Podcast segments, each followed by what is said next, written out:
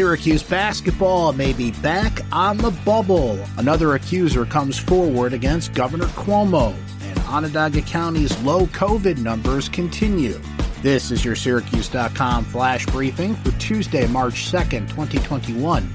I'm Brent Axe. Syracuse left fingernail marks on the Carrier Dome court and held on for a seventy-two seventy win over North Carolina Monday night.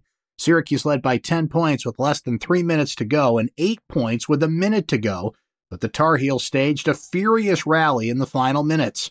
The win lifted Syracuse's record to fourteen and eight overall and eight and seven in the A C C. It also revived the Orange's dwindling hopes for an N C double A tournament bid. North Carolina out-rebounded Syracuse fifty-three thirty-three, but the Orange held the Tar Heels to four for twenty shooting from the three-point line.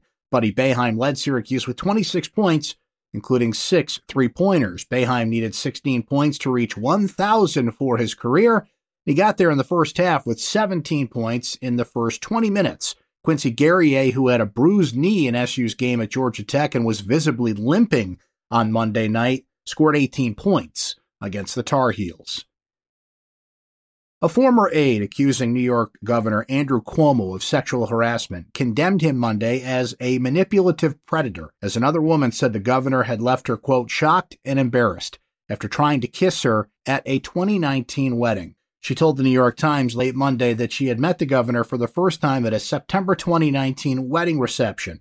She said upon meeting her, Cuomo put his hand on her bare back, which she removed, and then put his hands on her face and asked if he could kiss her. Quote, I was so confused and shocked and embarrassed. I turned my head away and didn't have words in that moment. A photograph of the event shows Cuomo with his hands on the woman's visibly uncomfortable face. Onondaga County confirmed seventy-three new cases of COVID nineteen since Sunday, continuing a trend of about fifty to one hundred cases per day that started two weeks ago, according to County Executive Ryan McMahon. The positive test rate averaged over the past seven days remained low at zero point nine percent. That's comparable to the positivity rates during late summer and fall before the virus began surging after Halloween. We've started to stabilize at a very low rate, McMahon said, if you consider everything. The county reported one COVID nineteen death since Sunday. sixty-two-year-old Dennis DiPiro, president of Saint Bonaventure University and the former vice president of Le Moyne College. DiPiro, sixty-two, tested positive for COVID nineteen on Christmas Eve and was hospitalized in Syracuse in late December. He was put on a ventilator in mid-January.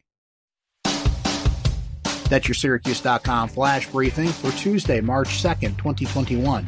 I'm Brent Axe. Stay safe and enjoy the rest of your day.